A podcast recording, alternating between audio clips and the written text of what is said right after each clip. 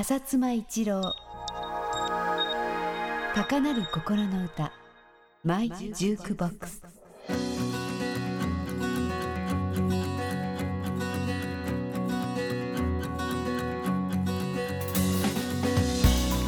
こんにちは。フジパシフィックミュージックの浅妻一郎です、えーこの番組では私がこれまで聴いてきた音楽や出会った人たちとの思い出のエピソードを紹介していきます。今回もキーボード奏者、えー作編許可そして音楽プロデューサーでもある、えー井上彰さんにお話を伺っていきます。今日もよろしくお願いします。幸せの結末のあたりの時にはどういうあのアプローチがお手くがだったわけですか？そうですね。まあなんか久しぶりにやるぞみたいな感じで。作り方はもう特に何も変わってないですね。だけどあれを作るまでね結構フジテレビも大手君に主題歌書いてくださいよとかっていうんでいろいろオファーがあったんだけどずっと断ってたんですよね。ああそうですか。ね、うん、それでその担当のフジテレビのプロデューサーなんかはしびれ切らしてでもう「ロングバケーション」だっていうタイトルのドラマを作って、えで多分その辺りを見てあもうそろそろ自分が書いてもいいのかなってお手君が思ったんじゃないかと思うんだけど、ええ。うん、多分あの映画のこととかなんかすごくこうロケロケ地をね。地を回るとかなんかそんなことやってましたよね、でもちょっとわかるんですけど、あのちょっと飢えることって必要なんだと思います、うん。自分のその中のモチベーションというよりはそのセンサーのうん。感度みたいなのが、え音楽にこう積極的に向くようにうん。待ってたんじゃないですかね。あ例えばそのミュージシャンでもいろんな人がいると思うんですけども、すごくいっぱいあの聴く人とか、うん。自分の作ったものを何回も聴く人とか、うん。それからディレッタント的に詳しい人とかいて、えーっと僕の場合はどっちかっていうと聴かない。あうん。で聞く時は同じものをもうなんか何百回も聞くっていう。うんそれもちょっと大滝さんに教わった気がするんですけど、あの隅々までちゃんと知ってるっていう曲があれば、たくさんの曲知らなくても、いろんなことに応用できるなっていう、ずっとスタジオにいることが日常になりすぎちゃうと感度が甘くなるじゃないかなっていう気が。それで映画とか違うところへ一回行ってあの音楽のところを素にして、ええ。うん。それとあとはビジネス的にまだチャンスじゃないと思ってるああそれくらいのことは大滝さんだと考えると思うんで、結構マーケティングの力っていうかセンスはあったもんね。ええ。だから静かにしてたんじゃないかなと思うんですけど、で作る時は、えーほとんど同じでしたけど幸せな結末の時は割と早くからなんかアレンジそのものを手伝ったようなうん、記憶があります。ね。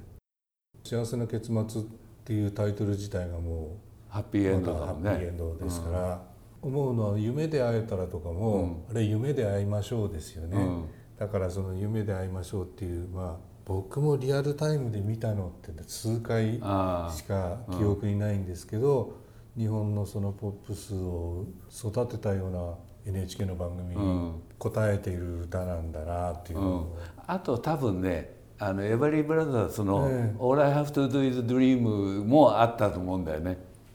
そういうことをやっぱり伝えていきたいなと思いますね、だから、ベートーベンとかモーツァルトも、まあ、いろんなことをこう何百年も経ってからえこうだったんじゃないかとか、実はこうだっていう話が出てくるのと同じに、うん。未来の音楽家たちがうん。発見すると思います。なるほどね。井上君がなんかあのミュージックマンかなんかのインタビューで、えあのロンドンに行く時に僕になんか話聞いたとかっていうところが出てたんだけどえそんなことあったっけって人を紹介していただきたいと思って連絡したと思うんです。宇都宮和さんとかロンドンで長く活動している人たちのことと、うん。あでもそれもですね、うん。実はもしかしたら大滝さんに、うん。あの聞いとけってあ言われた。かもしれない。いろんなことを、うん。多分浅妻さんはつながってるから、うん。あのヒントになると思うよあっていうことをうん。言われた記もう全然僕は覚えてなくて。え僕も覚えてない。ですけど何聞いやそのいろいろなあの会うんでミュージックバンドで言うたら「えこそうそうなされてで誰紹介したんだろうな」とか。さ大竹さんのロンドンに対する評論みたいな、うん。ここはこうでみたいなこともうん。しょっちゅう言ってるわけじゃないのによく分かってるなと思いました、うん。実際問題。うん。だからあのアメリカンポップスの人っていうふうに思われてますけど、作り方とかこだわり方は結構イギリス人にそうだよね。だからあの変な話サーチャーズとかさ、ね。だからトニー・ハッチとかその辺の研究もかなりしてたもんね。あうん。まあ、もちろんトニー・ハッチ自身がアメリカのヒット曲をイギリスのアーティストでカバーしてヒットさせるっていうことをねやってたからだろうけど大竹君は結構そのイギリスのクリエイターとしてはトニー・ハッチをすごい高く評価してた、ええ。なんかやっぱり英語圏の中ではありますけど、そのアメリカからのエッセンスをうまくこう編集し直してうん。伝わるものにするっていうセンスを大竹さんはなんか盗んでたんじゃないかなと思いますね。そのアメリカのアーティストでイギリスで結構受けてた例えばロイ・オビソンとかね、えそれからまあウォーカー・ブラザーズとかそういったアーティストに対しての思い入れみたいのは大竹君は結構普通の人よりは強かった感じがするね。あーまあそういう意味ではジミー・ヘンドリックスだってアメリカ人だしうん、そうそう。そういうこともなんかこう大竹さんの例えばロンバ系なんかを見ていても、こうそこにつながってくる、あるね。ねあのものっていうのをいっぱい感じるしそういう意味でもなんかこういろんな聞き方ができるっていうのが本当の意味でのイージーリスニング。なんか発見がちゃんと、ああそう、うん。うん。あのたくさん詰まってる音楽。それでその発見をね言うとムフフフとかって、ねお前もようやっと分かってきたなみたいな感じで 笑うのがね本当に懐かしいよね。そうですね、それとその反応が早いのも、おなんかこう連絡するとすぐにこうリアクションが返ってくる、うん。それも誰に対してもそうだったみたいなので、すごいこうなんか忙しかったなと思います、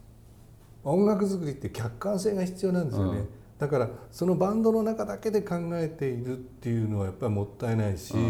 本当にその近い人たちの中だけでのディスカッションじゃなくて、えーメンターというか、こういろんなその歴史の流れをちゃんと把握している人の一言とかアイデアとかっていうのをやっぱり受け入れてブラッシュアップするっていう作業が今ちょっと少なすぎるんですよね。だから世代の違いをこうなんかうまく今のやり方で乗り越えて、ロングバケーションに負けないくらい長生きできる音楽を作るアーティストがたくさん増えるようになるといいと思うんですけど。まあ本当にねなんであんな早くなくなっちゃうのかってね、思うけど、なんかこれからが楽しみだなとちょっと思ってたところもあって、うん。寂しさというか、あの力が抜けちゃう感じっていうのはあるんですけど、でもやっぱり随分いろんなことを教えてもらったので、うんそれをこう形にするのはあのロングバケーションを受け継いでいく大事ななんかうん仕事を手渡されてるような気がします。ぜひ頑張って。よろしくお願いしま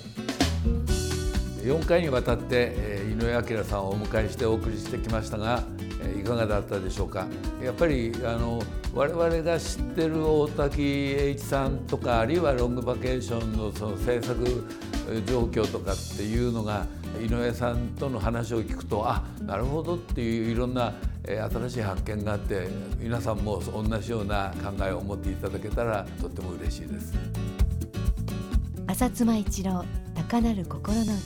マイジュークボックス。次回もお楽しみに。